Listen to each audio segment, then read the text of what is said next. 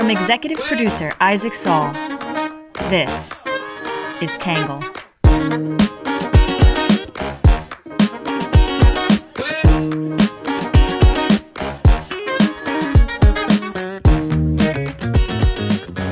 Hey guys, Isaac here. I just wanted to drop in with a brief reminder that our podcast is taking a brief interlude until March 14th when we'll be back with our daily recordings of the newsletter.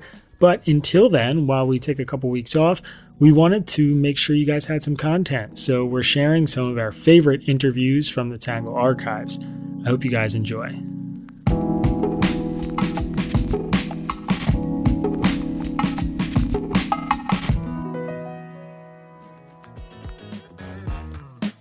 Good morning, good afternoon, and good evening, and welcome to the Tangle Podcast, a place where you get views from across the political spectrum, some independent thinking, and reasonable debate without all that hysterical nonsense you find everywhere else. I am your host, Isaac Saul, and on today's episode, we have a very interesting guest, a man named John Seago, who is the legislative director for Texas Right to Life, the group that recently helped shepherd Texas's anti abortion law into existence. John, thank you so much for joining us today. Absolutely. Thanks for having me. So before we jump in, I think uh, you know there are some basics to to get to, and one of them is just you know what you do, what your role is at Texas Right to Life, and and how you got into this work. Yeah, so uh, I serve as the legislative director for Texas Right to Life. We're the largest uh, pro life organization here in the state. And um, I run our legislative department that has five uh, kind of lobbyists and researchers, and uh, we kind of work with elected officials and uh, government agencies to pass pro life legislation and pro life policies. Um, during our legislative session, we're in the Capitol every day, meeting with elected officials and their staff. Um, you know, testifying on legislation, testifying against legislation. That's one of the most important things we do is stop bad ideas that uh, are moving through the system. Uh, and then whenever we're not in session, we're dealing with lawsuits. We have a strong patient advocacy department at our uh, organization that my team helps with. And uh, we research and write. We actually write policies and, and proposals to give to legis- to the legislature. So uh, kind of changes depending on what season. We're coming out of our legislative session. And so we're kind of kicking into that research and writing phase uh, now, which is uh, more enjoyable than the, the session. Yeah, I believe it. So, you know, I'm I'm curious just about you personally. I mean, I saw in your Twitter bio, which caught my eye, you described yourself as a reformed Protestant Christian. Uh, I'm curious. I mean, how did you get in this kind of work? What what was your motivation to get into sort of the anti-abortion movement? Is it is it a religious background that sort of motivated that? Uh, I have a religious background. Um, my dad's a, a, pastor. I grew up as a pastor's kid. If your audience knows the significance of that, uh, we have a bad reputation. Um, I uh, grew up, you know, grew up in the church. I'm still um, a Christian, and that shapes a lot of my perspective and a lot of my ethics.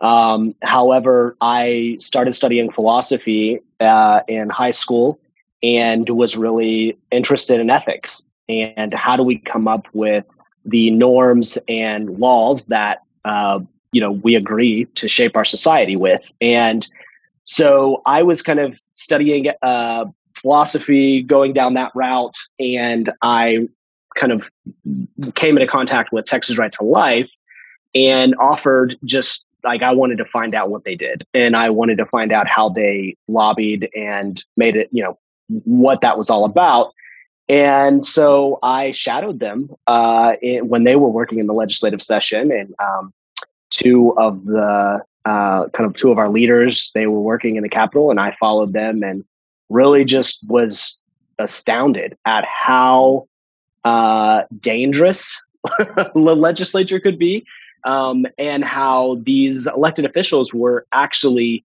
debating really deep philosophical things about human flourishing and human nature um, when they made a policy recommendation or argument. Yet these elected officials depended on others to kind of give them that content, give them the policy specifics. Um, and these elected officials were out there And I kind of saw like they were kind of out there floating without any tie to good moral arguments or a good moral vision that these policies came out of. And that's where Texas Right to Life was kind of supplying that for a couple of these elected officials, where here's the arguments of why this is good for pregnant women. Here's the arguments for why we oppose something like um, stem, uh, embryonic stem cell research. And like they knew all the philosophy and the ethics, but these elected officials didn't. So I was really captivated by that missing piece in our system that we would have these politicians who are not coming up with these bills on their own, not coming up with their arguments and their talking points on their own, but really dependent on, you know, lobbyists and nonprofits. And uh, so I volunteered for Texas Right to Life to help them do that. Compare.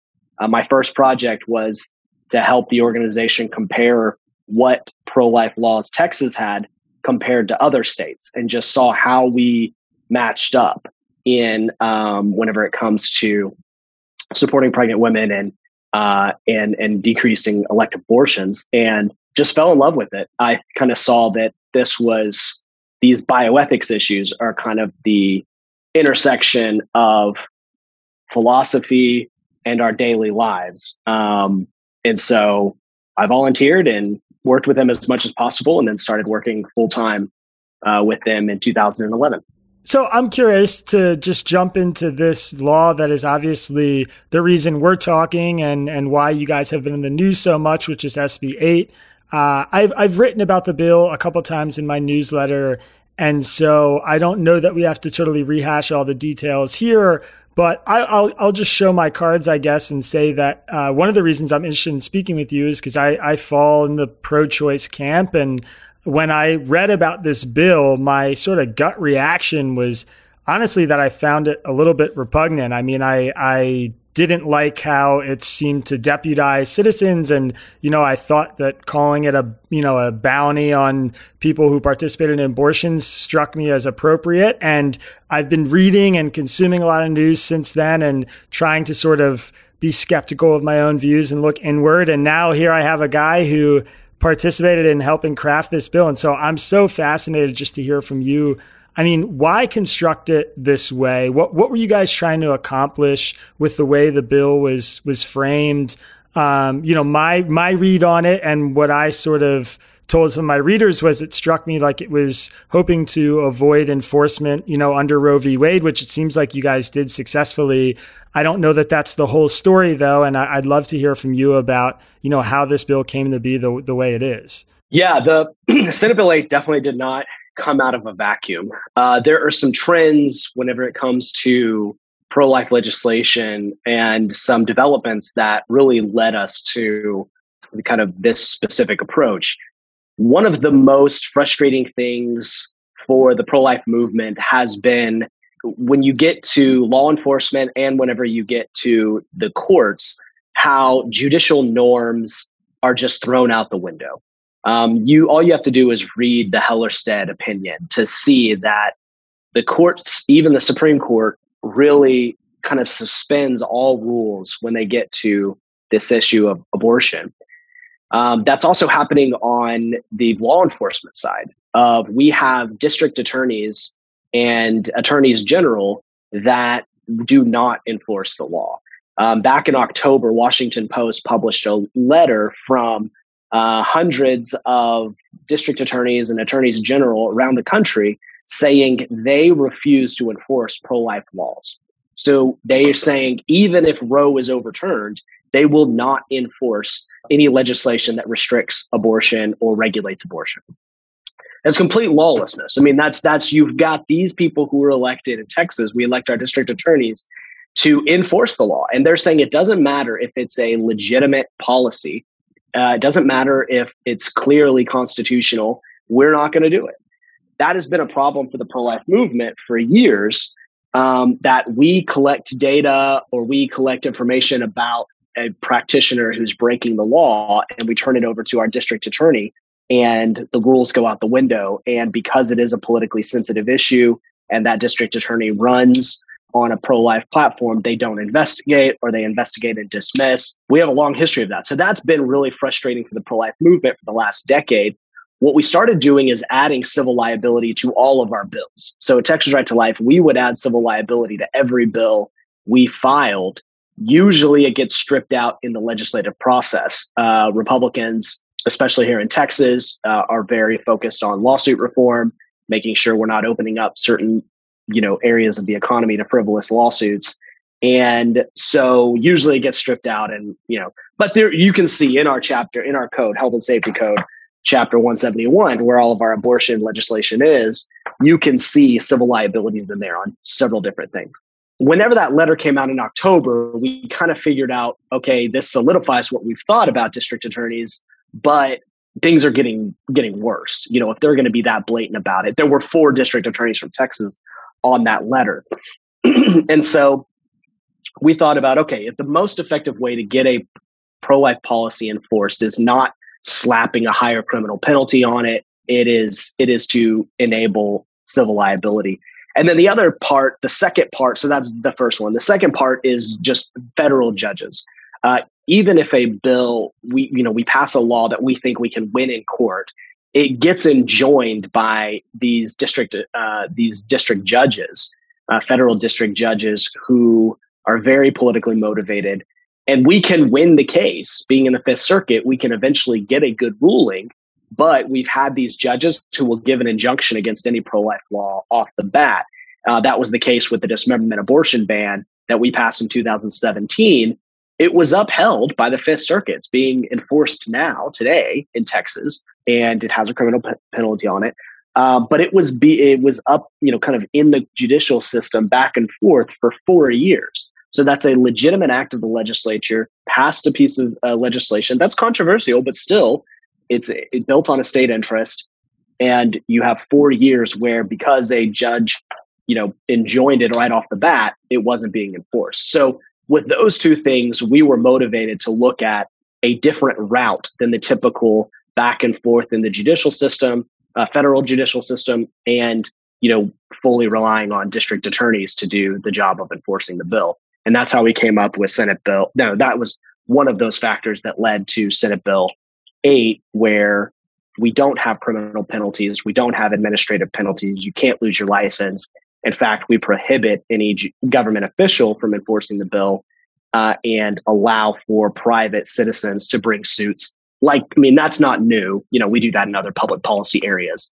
Um, it's interesting it's called bounty hunting now when you know stopping medicaid fraud is not called bounty hunting and you can actually make a lot more money by finding somebody guilty of medicaid fraud so um, those are kind of some of the factors that led to the unique provisions in senate bill 8 Got it. And so, I mean, I, obviously, that element of the bill is something that I think drew maybe the most criticism from the the skeptics of this and and the the pro-choice movement. I mean, I'm curious for you re- reading some of the reactions to this, seeing people sort of understand the bill as being an invitation for maybe these frivolous lawsuits or people coming for you know, whatever, the Uber driver who took somebody to an abortion clinic you know, has has any of that criticism given you guys pause? I mean, do you do you see the the validity to some of those critics? Do you think that the the bill is being taken out of context or overblown, or that element of it is being you know framed in a way that's unfair? I mean, what's been your reaction to that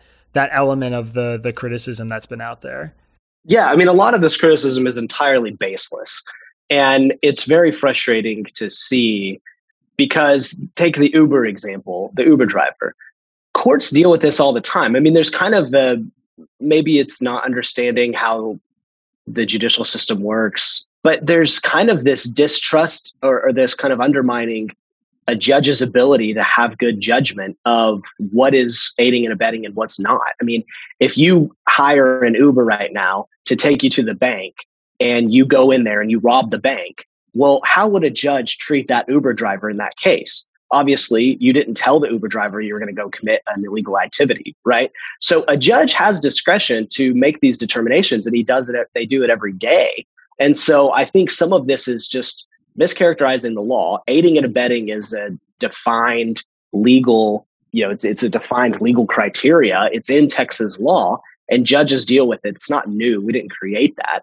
Um, and so I think a lot of this rhetoric uh, is overblown and it's it's baseless because we actually look at the end of the day, anybody who tries to bring one of these suits is going to have to stand in front of a judge and convince them that you know one a violation did occur, two there's credible evidence to get there, and then three you know if there were any individuals who intentionally materially assisted in that illegal activity you know, what were they guilty of aiding and abetting? But judges weigh that all the time, determining culpability, levels of culpability for people involved in illegal activity. So I, I really think it's uh, it's unfortunate that that's been the rhetoric around this, but but unfor- you know that that's just kind of what has taken off. And um, you know but again this is not unique. You know the there are other public policy areas environmental regulations for example. We we you know use pop public policy to enable individuals to go monitor an industry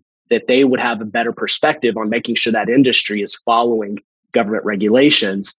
Uh, and so kind of civil you know private causes of action that's not a new new invention i think aside from this uh, the the criticisms around the you know the quote unquote bounty system or whatever that got traction. Probably the second most common criticism that I saw in reaction to this bill was that there was no provision or carve out for victims of rape or sexual assault who became pregnant. Um, or, or that it, it seemingly wasn't addressed directly in the legislation. Can you speak to that a little bit? Is that true? How did the bill address that? How does the bill address that? What's the, what's that look like in the legislation that you guys brought forward? Yeah, so the the bill does say that if you commit sexual assault, uh, you uh, uh, yeah you are not you don't have standing to sue anyone uh, if an abortion is pursued after that crime. So it, it doesn't you know there there have been some mischaracterizations about that. Um, it does not have an exception that you can that a woman uh, is allowed or sorry an abortionist is allowed to perform an abortion on a victim of rape or incest after you know there's a heartbeat detected um, that's you know to have that exception would be intellectually uh, contradictory i mean it would be it would really be violating the very principles that are motivating this bill and it would be it, it you know it also would hurt the legal case for this because we're acting on a state interest to protect innocent human life and we're acting in the state interest that abortion you know the the state conviction that abortion is not good for women. It doesn't lead to the flourishing of society. And so, you know, when you talk about exceptions, that kind of contradicts these real basic moral principles that are motivating this law. Uh, and whenever you have those exceptions in court, the ju- the court uses it against the state to say the state doesn't obviously have a compelling state interest in in this uh, case because they've accept you know they've made exceptions to their state interest. So for both of those reasons, I mean, there's a moral reason and a legal reason that victims of sexual assault are are protected, um, you know, are treated the same as as other individuals under under the Heartbeat Act, except for those lawsuits. You know, an individual who's committed sexual assault cannot bring uh, bring one of these cases against an abortionist or someone aiding and abetting. I mean, I know this sort of crosses a little bit from the the legal space into the bioethical space, but obviously that's an you know that's an area that you have some expertise and background. I mean, I'm I'm curious just to flesh that out a little bit. The you know the the moral motivations, the ethical motivations for this bill being violated by a an exception for someone who's the victim of rape or incest, because you know, like you said, I mean, the case that you guys are making is that abortions are not good for women, but I think a lot of people who are listening to this conversation would probably be pretty outraged at the prospect that you know a woman can't have an abortion after being raped and that you know the state's telling her that they know whether the decision around that abortion is good for her or not. I mean what's what is the ethical case? Because uh, for me too personally i mean that's something that i really struggle to see. I mean i i i find it hard to understand how the state would have a better understanding or idea of what is good for a woman who's the victim of a sexual assault in an instance where she gets pregnant yeah, I mean, the primary moral principle is about the value and dignity of human of human life. So the the primary principle motivating moral principle is that it is unethical to introduce the cause of another human being's death. So we don't have that authority. And so we don't, uh, you know, for society to work to protect vulnerable classes of individuals that would be prey to injustices, you know, we have to make sure our laws reflect that moral imperative that, you know, we do not introduce the cause of the death of another individual. So that is that's the primary moral principle. Unborn children are a vulnerable population. They're a smaller, they're a weaker, you know, class of individual human beings. Um, they don't have a voice. They are easily overlooked, and usually the violence that ends their life is done, obviously, in private. So, any any model of justice, you know, if Aristotelian, Rawlsian, whatever you want to look at, it fits that definition of a bigger, stronger party using violence to take the life of a smaller, weaker party. That's the primary moral principle that we're acting on. Um, you know, embryologist uh, Maureen Condic has some great work explaining what's happening in those first few moments of human life. Um, and she's a great embryologist that explains that at the sperm egg fusion, before the embryo is even uh, in the, you know, implanted in the uterine wall, at that very moment, that's less than a second of sperm egg fusion, the egg uh, actually begins to act differently, chemically, behaviorally, um, and structurally, begins to act differently than an egg. It becomes an organism, self-directed, and it's self, uh, and it, it, it begins to grow. So there's some really interesting science about why we think this moral principle applies to embryos and you know single cell embryos it doesn't stay single cell for very long but at that moment of sperm egg fusion so there's not scientific question you know confusion around this. We have a moral principle about human beings and we have a scientific definition of what is a human being. You put those together and then we have obviously we believe elective abortion is unethical. So uh, that's the mo- the primary motivation. The secondary principle you know moral principle about what is best for women uh, that yeah sure that can be that can be argued about. You know we can we can discuss who has the authority to make that determination. Um, you know but that's a secondary issue. We have a moral obligation primarily to protect innocent human life just like a state interest in protecting infanticide. You know you have a single mother and uh, it's very difficult for her to raise her two year old no one's defending that she has the rights to take the life of that two year old for you know what is best for her. Now do i think committing infanticide you know homicide of an infant is uh, or a toddler is is in her best interest? No i don't think that's in her best interest either. But the primary motivation is is being consistent with that that principle about what we believe in human life. Well i'm curious i mean i guess that that kind of begs the question then you know about that consistency and the moral consistency of why not make this bill a prohibition on abortion after the moment of conception? I mean, why six yeah. weeks then? Excellent. Yeah. So, so this is the difference between um, this is the difference between kind of ethical and and moral clarity and legislative prudence and legal prudence. So politically, we we have to be prudent. We live in the shadow of Roe v. Wade. Um, we have a legislature that to pass a bill, we have to have a certain amount of votes. Um, and so, you know, passing incremental bills that do, you know, do restore some justice, that's not a compromise of your principles. That's politically prudent. And the, the alternative being nothing passing. A bill that banned every single abortion tomorrow uh, is not legally prudent. It's not politically prudent. I don't know if there would even be the votes for that in one of our chambers. But uh, that that doesn't compromise your ethical principle that's motivating a, more incremental bill like banning abortions at six weeks. So I, I guess sort of uh, you know along similar lines. I mean, I was interested by the fact that this bill doesn't actually punish women in, in the sense that they're not the ones being held, you know, liable civilly. I think obviously yeah. there's an argument that women are being punished or, or restricted in some way, but you're you're targeting the abortionists, the people performing the abortion.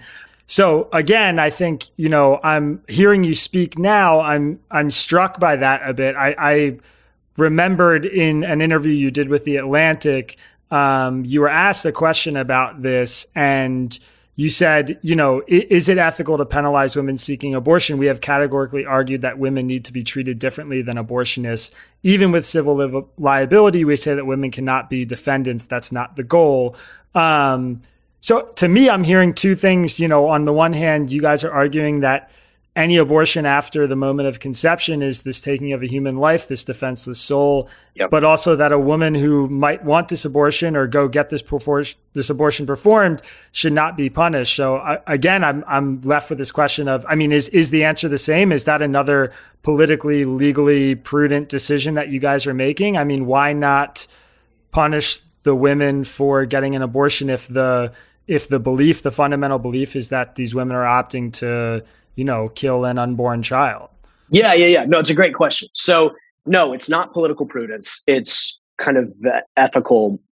Our, our position on this is ethical. Now, there's a, a ton of politicians who eh, they are motivated by the political prudent aspect of it. They don't want to be, you know, primary or rather uh, facing a general election where that that's on a you know postcard against them. But from our standpoint, our position on this is an ethical one um, we make ethical distinctions about individuals' uh, culpability related to a death. I mean, think of think of an individual who is suffering and uh, physical pain and asks a doctor to end their life. Well, asking for that is not is not as unethical as the doctor uh, doing it, right? So, so there are different levels of culpability. You know, being in a car whenever someone runs off the road and hits someone on a sidewalk is different than driving the car. Even being in the car and encouraging the doctor to do it uh, is is treated differently ethically and legally. So our law, our our criminal, you know, our criminal code reflects these different these different grades and these different levels of accountability or culpability, and we think ethically that's appropriate with the woman, we have to think of the context that a woman is seeking abortion, maybe like a suffering patient asking for a doctor to end their life. What are the circumstances that have led them to that, to request that illegal activity or that unethical activity? Um, that is not solely the woman's fault. Um, there are circumstances that are outside of her control that have led her to believe this is the best decision for her.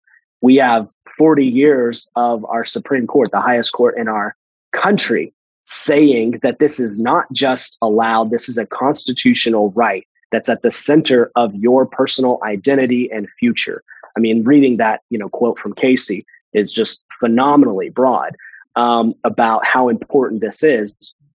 So we have our highest court convince, you know, telling our society for decades that this is necessary for you to compete uh, socially, for, uh, or to compete economically, for you to finish your education. And now we're going to, you know, I don't think it's ethical for us, for us to turn around and to prosecute a woman who believes us, who has believed society that has lied to her for decades and decades. So I think it's unethical for us to treat them the same.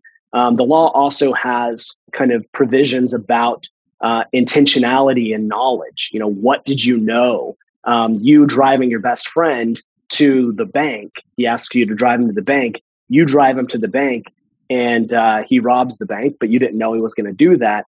Your culpability is different than you know somebody who recruited him to do that, right? So the, the, the knowledge is important as well. And ethically, we don't think our society is in a place where you know women should be treated uh, at the same culpability level as the individual who's making money off of the procedure, who advertises it, who you know kind of uh, promotes it as what's in her best interest themselves, we think those individuals are easier and, and more directly to, to prosecute.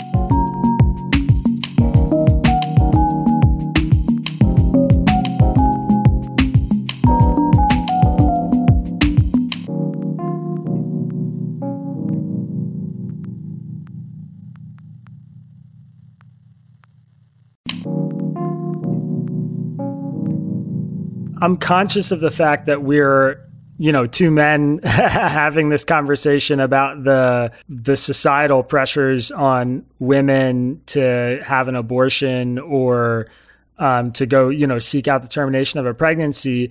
But i mean isn't there an element of that though that's like you know you're you you are adopting the position that the state knows better than these women do that you're you know that you're taking away an element of choice for the women. I think, you know, that as as someone with some pro-choice beliefs is a really hard thing for me to get past. I mean, I, I oppose all sorts of, you know, prohibitions and restrictions on choice from the government that I think are also sort of, you know, embedded in a lot of modern conservative culture. Uh, and and hearing you describe it, that like you know, it's these women who have been impacted by this societal pressure to believe that they need an abortion to have economic freedom or whatever. I mean, it's there's sort of this presumption that the women don't know any better, that they can't they can't make that decision for themselves and that that is how this bill feels to me in some ways and I don't know I don't know how to square that I don't know how that how that can fit into the the position that you guys are holding well, this is what law does, though. Law takes choices out of the hands of individuals. I don't have a choice of whether I'm a parent or not right now. Right. I have I have two children and the law has taken choices off the table that I could enter their life to make my life more convenient.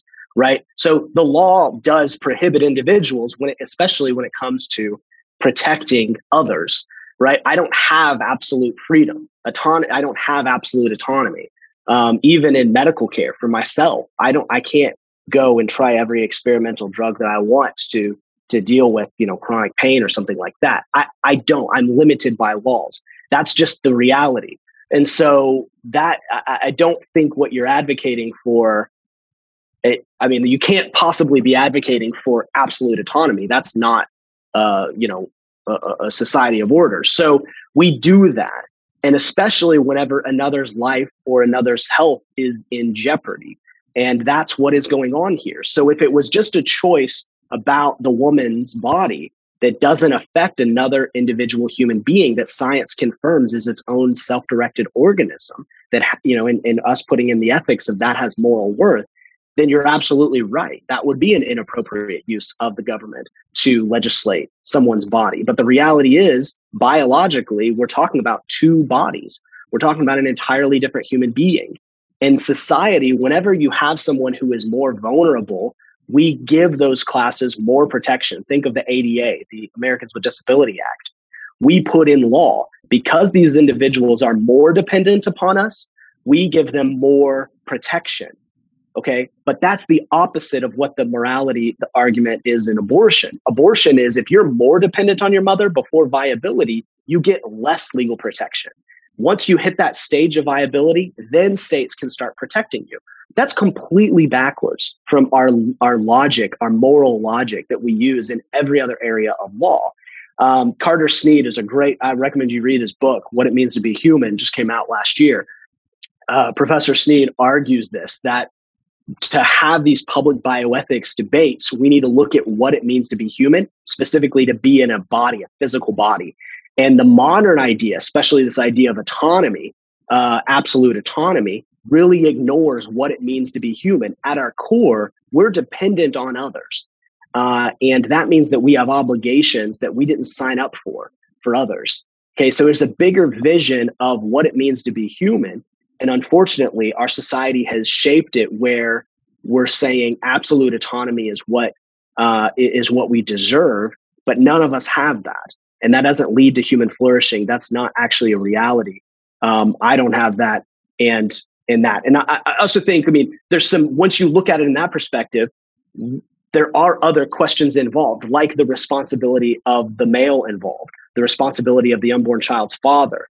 Legally, we've completely ignored him and we've let him off the hook because we framed this as a choice, uh, a fully autonomous choice. He is the one that is out of the picture and he shouldn't be. I mean, a truly moral vision of how to handle this would be to say, yes, um, the consequences of this pregnancy should not be uh, uh, asymmetrical. All the all of the consequence on the woman. We completely agree with that.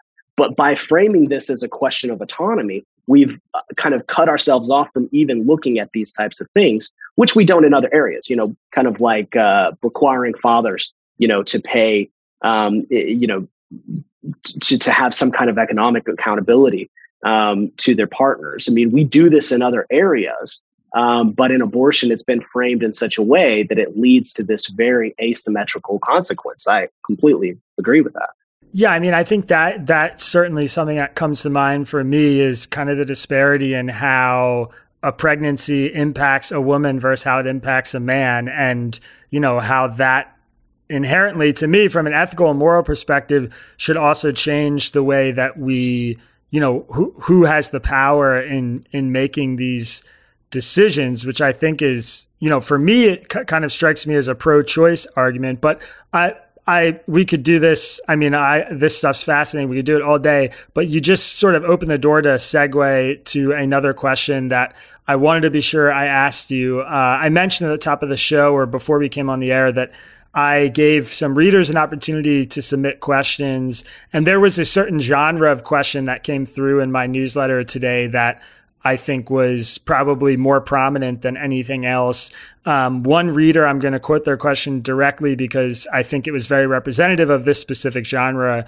Uh, th- they asked, when will you advocate for policies that support all these children being born into Texas? Policies like universal, universal kindergarten, mandatory parental leave for employers. Will the state be picking up the hospital bill for pregnant women that would otherwise choose an abortion, which they will be denied access to? And I think this question sort of encapsulates the, the genre of question that I'm talking about, which is, you know, if, if the state is, trying to be truly pro-life or if your organization wants to be truly pro-life, you know, why aren't you also advocating or are you also advocating for these laws that you know, will objectively benefit newborn children or women and, you know, instances like that.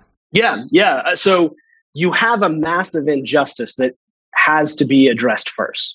So clearly that's not an excuse that the system is not perfect, cannot be an excuse to ignore an injustice. I mean, I think your audience would approach that whenever looking at the issue of racism.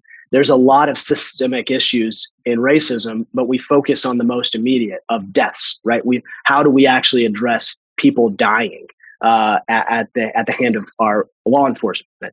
Like you in public policy, you triage, right? We have 53,000 elective abortions in Texas every year. Okay, so we can't ignore that injustice while there are other injustices that need to be addressed. So, so that it, it can't be an excuse not to look at abortion. Um, you know, look at the numbers of gun violence in Texas versus uh, abortions. It's 53 times more uh, in in uh, you know on elective abortions. So just doing some public policy triage, we can't ignore abortion, but we also advocate for these other things that lead to a flourishing society that values innocent human life we don't ignore those other issues. Um, we are, you know, we're the leader in in um, our patients' rights. Texas has one of the worst patients' rights laws in the country. Um, we have a patients' rights advocacy uh, department that actually helps families when they have a disagreement at the hospital. Um, these are another vulnerable vulnerable population. Um, we work on expanding medical access for pregnant women like they did this session. They expanded the coverage up to six months after birth.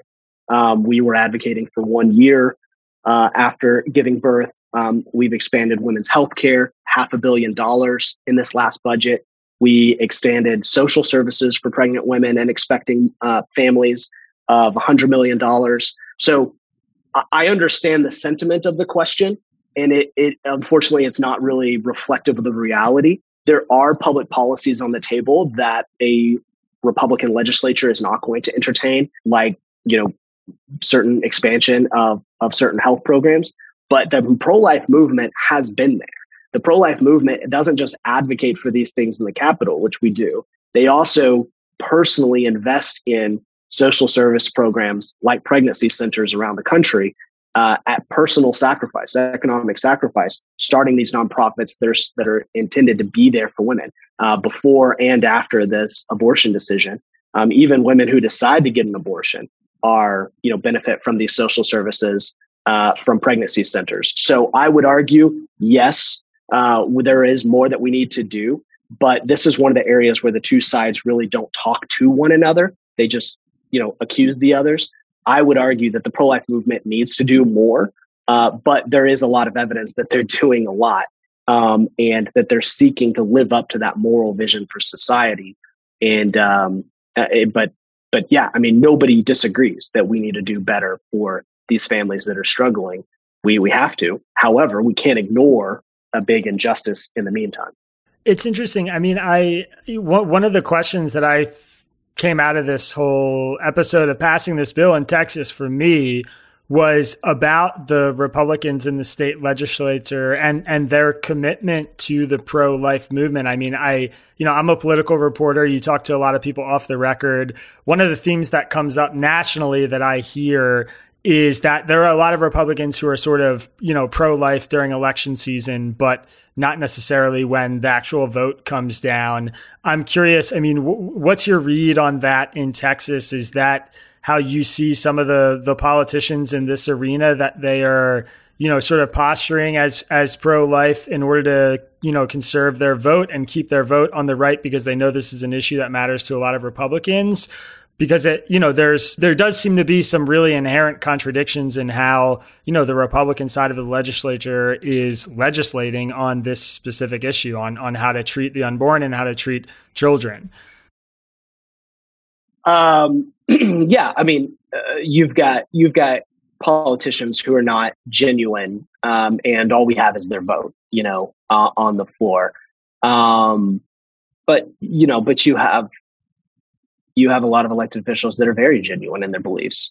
Um, a lot of it goes down to that pro-life vision of what is best for society, um, and there are fundamental differences about uh, what they think is best and leads to individual flourishing. So uh, I don't know if you have something specific that you're thinking of a contradiction, but um, yeah, I mean the elected officials, they're politicians. They got to get a vote at the end of the day. And right now, the Republican Party is the only party that's embracing um, a anti-abortion stance. And there have been many pro-lifers who were in the Democrat Party for the last five years have been kicked out of the party no longer have a space because the Democrat Party is is now advocating for taxpayer funding of abortion up until birth. I mean, th- this this is amazing. The fact that President Biden switched his position on the Hyde Amendment is really significant.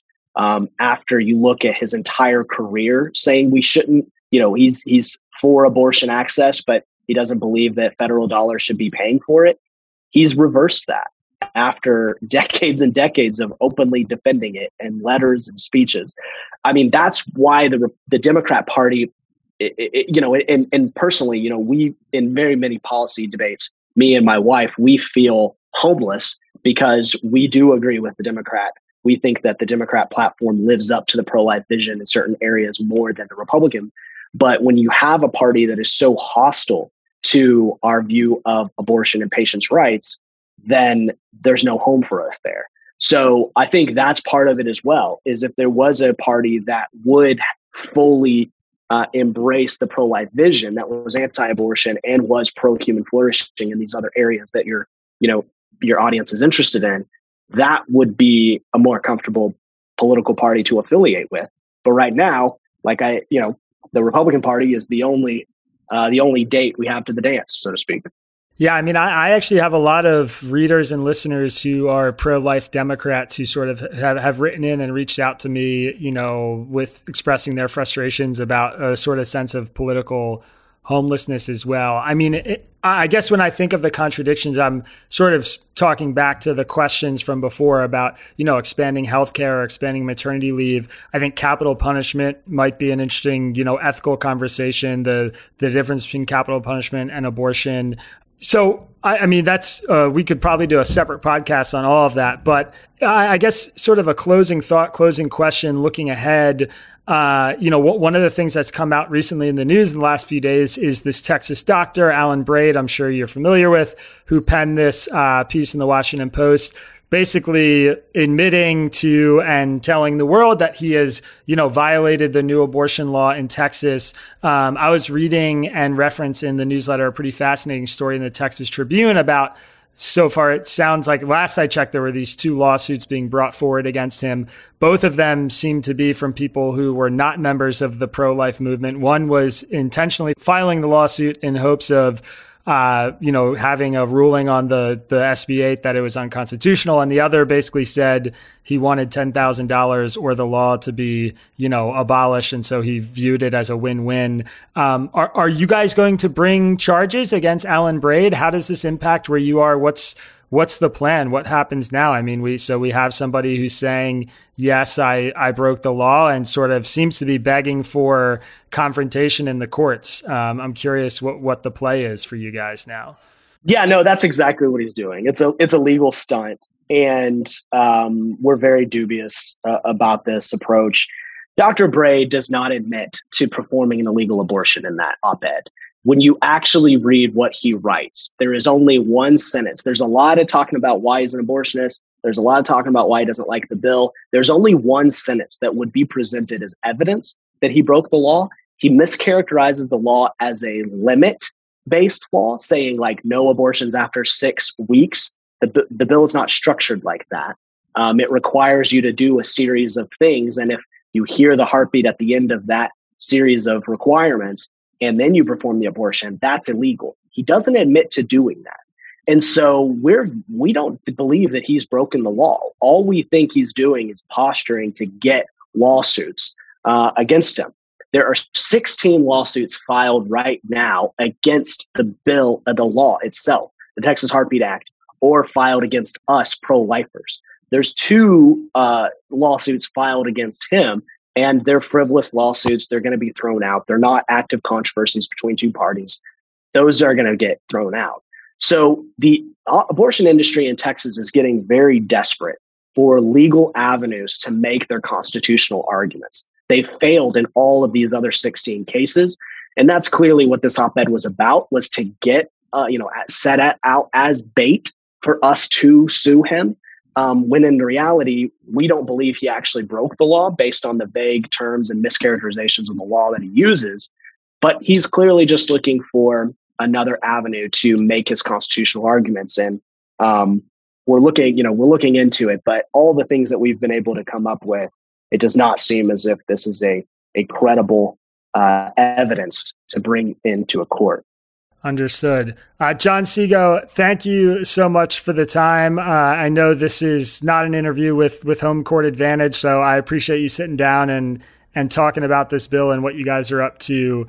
Uh, we'll certainly be keeping an eye on it and continue to cover the story. And I, I, hope we can keep in touch and and make sure some of your perspectives are, are, represented because you know I know my own personal biases aside, I'm I'm striving to facilitate some more conversations across the aisle and and all that good stuff. So I appreciate you sitting down and, and taking the time with us today.